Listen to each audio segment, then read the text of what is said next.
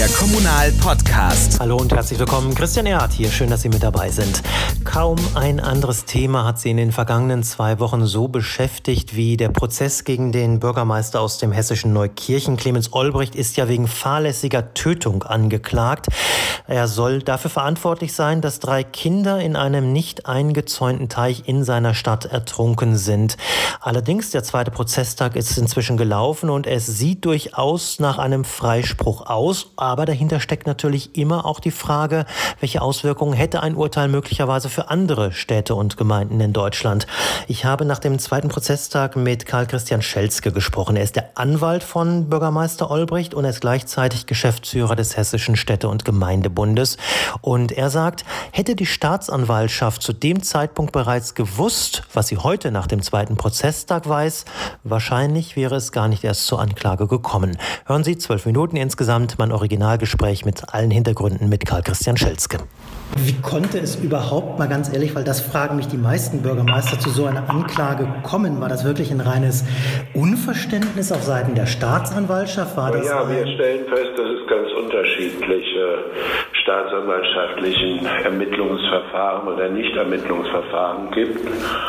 Ich bin selbst Oberstaatsanwalt gewesen und insofern kann ich mir da auch ein, ja, auch ein Urteil erlauben. Wir haben mehrere Fälle, in denen Kinder ertrunken sind. Im letzten Jahr zwei oder drei sogar, wo man hätte fragen können, warum ist dort kein Ermittlungsverfahren eingeleitet worden. In zwei Fällen, in einem Fall ist in unmittelbarer Nähe des Mainufers ein Spielplatz ohne jegliche Begrenzung. Dass man sagen kann, wenn Kinder Nachlauf spielen, kann das schnell passieren, dass sie dann ins Wasser fallen. Kein Ermittlungsverfahren eingeleitet worden. In Frankfurt gibt es um das Elefantengehege einen Wassergraben, der war nur optisch abgesperrt durch ein Drahtseil, also so im halber Kniehöhe und auch dort ist kein Ermittlungsverfahren eingeleitet worden. Ich hatte ja gesagt, möglicherweise wäre auch in Marburg kein Ermittlungsverfahren eingeleitet worden, weil es auch relativ spät erst erfolgte. Wenn man nicht immer wieder gelesen hätte in den polizeilichen Vermerken, Löschwasserteich. Naja, dann geht halt der Staatsanwalt hin, was völlig korrekt ist, guckt nach Löschwasserteich und stößt auf eine DIN-Vorschrift, die vorsieht, dass ein Löschwasserteich mit 1,25 Meter Zaun zu sichern ist. In, das war lange Zeit sogar umstritten, wofür dieser Zaun eigentlich errichtet werden muss. Es gab da einen Streit, der erst durch den Bundesgerichtshof entschieden worden ist, nämlich vor allem, und das wurde vertreten, dient es dem Gewässerschutz. Damit, wenn Wasser aus diesem Teich für einen Brand genutzt werden muss, nicht durch Blätter oder anderes dann eine Verunreinigung der Gestalt entstanden ist, dass dann möglicherweise die Pumpen dann nicht mehr funktionieren. Bei 1,25 Meter kann man auch nicht per se von einem Schutz für Menschen sprechen. BGA hat dann entschieden, sowohl als auch. Gut, dann liest man das nach und dann hört man auch, dass 1976 dieser Teich, weil die Löschwasserversorgung nicht gewährleistet war, zu einem Löschwasserteich dann als Löschwasserteich gewidmet wurde. Aber zur damaligen Zeitpunkt gab es keine DIN-Vorschrift, die eine Einzäunung erforderlich gemacht hätte. So, in der Zwischenzeit ist mehr, man kann sagen, faktische Entwidmung oder vielmehr juristisch korrekt durch konkludente, äh, durch konkludente Verwaltungsakte ist dieser Teich mehr oder weniger entwidmet worden. Er ist Bestandteil eines kleinen Naherholungsgebietes mit Grillhütte und Beachvolleyballplatz und so kann man also nicht mehr davon ausgehen, dass hier die DIN-Vorschrift hätte eingehalten werden müssen. Also wenn das von vornherein klar gewesen wäre, hätte man möglicherweise kein Ermittlungsverfahren eingeleitet. Hm. Was äh, am ersten Prozesstag zumindest der lokalen Presse zu entnehmen war, war ja so ein Satz der, äh, der DLRG, die sagten, selbst ihren Schwimmern sei es aber eben schwer gefallen, aus diesem Teich herauszuklettern. Ist es ja, denn dann vielleicht doch eine Stelle. Na? Ja, ja, okay. Aber ist es dann doch vielleicht Stelle. ein besonders gefährliches äh, Gewässer einfach, dass man doch hätte handeln müssen aus Ihrer Sicht? Naja, gut, verkehrsüblich. Was ist denn verkehrsüblich? Wenn Sie als Bürgermeister ins Amt kommen vor nahezu 30 Jahren und der See liegt so, wie er ist, einer in ihrer Verwaltung macht äh, sie aufmerksam, dass das eine Gefahr sein könnte, auch die Feuerwehr nicht. Und die Stelle, um die es geht, wo man schwer rauskommt, aber man hätte ja nur drei, vier Meter zur Seite gehen können, da war das, der, war das Ufer ja wieder flach. An der Stelle, um, an die Stelle, um die es geht, ist der, Aus, ist der Auslass eines Baches, der durch diesen Teich fließt. Und an dieser Stelle musste der Damm mehrfach äh, abgesichert werden. Das heißt, war schon immer steil und es war dann teilweise war der mit Teer abgedichtet. Er ist glitschig, jetzt ist er das mit Steinen, das ist alles richtig. Nur auf der anderen Seite, die Eltern wohnen unmittelbar an diesem Teich, haben aber auch ihre Kinder unbeaufsichtigt dort spielen lassen und haben mit keinem Wort mal gesagt, dass das für ihre Kinder dort gefährlich sein könnte. Mhm. Auch niemand im Dorf. Keiner hat da jemals eine Gefahr gesehen. Das ist ohnehin etwas, was mich ein bisschen oder auch viele bei uns, äh, die kommentiert haben, gewundert haben. Die sagen, Mensch, gegen die Mutter wurde ganz schnell eingestellt. Dann ja, gegen die Mutter wurde eingestellt. Das ist völlig korrekt auch, aber das entbindet sie nicht von ihrer Pflicht, auf die Kinder aufzupassen. Auch im Nachhinein ist das so zu, werten. Dass die, gegen die Mutter wurde eingestellt, weil, und ich finde, das hätte aber auch noch zum späteren Zeitpunkt machen können, weil die Folgen ihres Verhaltens derart gravierend sind, dass eine strafrechtliche Folge, äh, strafrechtliche Folge dem gegenüber nicht mehr ins Verhältnis zu setzen ist. Mhm, okay, okay, das ist natürlich nochmal eine andere äh, Ja, völlig anders, ja. ja klar. Also das heißt, die Schuld besteht nach wie vor bei der Mutter. Jetzt schaue ich mal nach vorne. Der äh, zweite Prozesstag ist inzwischen gelaufen. Vielleicht sagen Sie mal, wie es da gelaufen ist und auch der Blick nach vorne. Wie werden Sie jetzt weiter vorgehen? Haben sich zwei, drei Zeugen benannt? Mit welchen Argumenten wollen Sie jetzt überzeugen? Weil es steht klar einmal diese Löschwassergeschichte. Hm? Erstens, der Teich hätte nicht eingezäunt werden müssen. Mhm. Zweitens die Frage, aus dem Gesichtspunkt der Sorgfaltspflicht, der verkehrsüblichen Sorgfaltspflicht, hätte es ein, hätte an dieser Stelle eine Sicherung vorgenommen werden müssen. Wenn überhaupt, hätte die Stelle letztlich nicht alleine abgesichert werden können, sondern überhaupt durch einen Zaun um das ähm, um den See, um den Teich herum. Zwei das bedeutet, hätte dann aber komplett, es hätte dort auch kein Grillen oder ähnliches mehr stattfinden dürfen. Nein, Grillen, das hätte stattfinden dürfen, nur man hätte nicht mehr baden können. Oder mhm. der See wäre, ja, der ganze Platz wäre verunstaltet worden durch einen entsprechenden Zaun, gar mhm. keine Frage.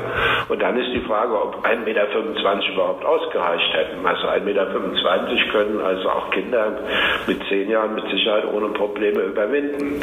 Das dritte ist, ob überhaupt der Ort, wo die Kinder aufgefunden worden ist, auch der Ort ist, wo sie ertrunken sind. Wenn sie an einer anderen Stelle ertrunken sind, dann spielt ja diese für die Verursachung des Unfalls diese Stelle keine Rolle mehr. Durch diesen Teich fließt ein Bach und das prüfen wir jetzt gerade noch. Wenige Stunden vor dem Unfall ähm, hat es ergiebig geregnet. Das heißt, es ist einem Regelfall kaum eine Strömung durch diesen Bach erkennbar oder feststellbar, aber natürlich kennen wir das von überschwellenden äh, Bächen, die zu reißenden Flüssen werden können bei Starkregen. Also insofern ist die Frage, was heißt ergiebiger Regen? Und insofern muss dann also auch davon nochmal ausgegangen werden, ob das überhaupt die Stelle ist, an der die Kinder ertrunken sind. Das werden wir also auch noch vortragen. Und dann, wie gesagt, die Verkehrsüblichkeit. Was ist denn Verkehrsüblichkeit? Gibt es sowas wie eine ortstypische Verkehrsüblichkeit? Nehmen Sie doch mal jemanden, der im Hochgebirge lebt. Der geht an die See. Das heißt, verkehrsüblich an der See ist es, dass man weiß, dass es Gezeiten gibt, dass es auch, wenn man über die Wiese geht, man möglicherweise in den Sumpf geraten kann, muss dann deswegen alles abgesperrt werden. Umgekehrt kommt ein Norddeutscher ins Hochgebirge und begibt sich da auf einen Wanderpfad, dann ist die Frage, ja, die Ortsüblichkeit sagt, das hat man gelernt, wie man dort mit den Gefahren umgeht. Müssen jetzt alle Hochgebirgs, äh, Hochgebirgsstege und Steige dann besonders abgesichert werden? Das sind, wir haben noch mehr Fragen, die noch gestellt sind. Also wir haben ja auch hier im Hause, Sie wissen, wir sind ja mit 20 Juristen hier im Haus besetzt und haben diese Fragen auch ständig zu prüfen. Wir kriegen das auch. Aber ganz deutlich muss sein, es gibt ein allgemeines Lebensrisiko. Und es sind die Eltern, die die Kinder entsprechend befähigen müssen, mit diesem Lebensrisiko umzugehen. Hm. Trotzdem am Ende die Frage noch, weil das von ganz vielen Bürgermeistern im Moment kommt, die natürlich ja. einfach eine gewisse Sorge haben. Sollen ja. sie jetzt, auch wenn wir alle davon ausgehen, fast alle Prozessbeobachter, Sie ohnehin als Anwalt natürlich, davon ausgehen, dass es am Ende auf einen Freispruch hinausläuft. Aber ja, äh, soll man für diese vorübergehende Sache, ist, ist der Bürgermeister gut beraten, ich sage mal jetzt alles einzuzäunen, was irgendwie an Einzäunmöglichkeiten vorhanden ist? Nein, nein. Ich verstehe ja, dass man da so emotional drauf reagiert, was auch gefährlich ist, weil möglicherweise dann auch der ein oder andere, der sonst als Kandidat angetreten wäre, vielleicht das dann nicht tut, weil er sagt, für was wäre ich denn alles verantwortlich gemacht, mhm. wenn ich Bürgermeister bin. Nein, ist alles ganz einfach. Man muss prüfen, ob man Feuer, also Löschwasserteiche hat, Teiche unterstrichen. Diese Teiche, das muss man mit der Feuerwehr abklären, sind auch entsprechend zu sichern. Da gibt es mehrere ähm, Voraussetzungen, die aus der DIN-Vorschrift ähm, erkennbar sind und eingehalten werden müssen. So, und dann muss man gucken, was ist ein Feuer, was ist ein Löschwasserreservoir. Das sind, wenn Sie einen Swimmingpool zu Hause haben, ist auch ein Löschwasserreservoir. Alles das, wo Wasser drin ist, das in der Not beim Brand benutzt, äh, erforderlich ist, kann dann auch genutzt werden. Das muss man schauen. Der, also im Grunde genommen weiß jeder Bürgermeister, dass er natürlich auch in seinem Ort immer wieder schauen muss, wo gibt es gefährliche Stellen, zum Beispiel Astbruch. Da hat die Rechtsprechung ganz deutlich auch gesagt, dass man dort Wege, die unter Bäumen durchführen, äh, hindurchführen, prüfen muss, ob Äste möglicherweise dort abbrechen können. Da muss man Sorge dafür tragen. Also im Grunde genommen nicht mehr als jetzt zu tun haben, schauen, wo ist eine Gefährdungssituation und wie muss man ihr entgegentreten? Wo geht die Gefährdungssituation über das allgemeine Lebensrisiko hinaus? Also wenn ich, einen, wenn ich einen Bach habe und an dem führt ein Weg vorbei, ist auch eh ein fließendes Gewässer, das ist da in der Regel auch noch anders zu sehen, dann muss ich das nicht absichern.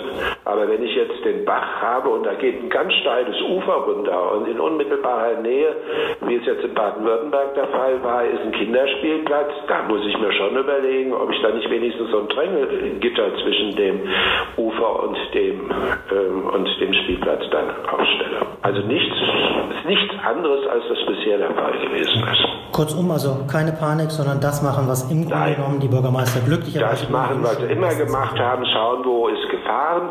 Es ist jetzt nicht so, dass grundsätzlich jede, natürlich jedes Wasser hat eine Gefahr. Aber jede Straße, auf der Autos fahren, hat auch ihre Gefahr. Also muss man halt schauen, wo ist eine gesteigerte äh, Gefahrenlage. Und das wäre sinnvoll. Ich kann mich da auf meine Verwaltung verlassen. Als Bürgermeister hat man mir auch gesagt, wo Gefährdungspunkte sind. Und Oberbürgermeister Sauerland hat kein Ermittlungsverfahren bekommen, weil die Staatsanwaltschaft sagte, er konnte sich auf die Mitarbeiter verlassen, dass sie alles ordnungsgemäß auf den Weg gebracht haben. Das zur Erklärung war damals das Thema Love Parade, ne? Ja, Love Parade, genau. Mhm. Ja, spannende Informationen, die ich Ihnen einfach auch im Original nicht vorenthalten wollte. Drei weitere Prozesstage sind jetzt noch angesetzt. Ein Urteil soll nach jetzigem Stand am 5. März fallen. Dann sind wir natürlich für Sie mit dabei. Einstweilen bedanke ich mich ganz herzlich fürs Zuhören. Ihnen eine gute Zeit. Bis bald. Ihr Christian Erhardt.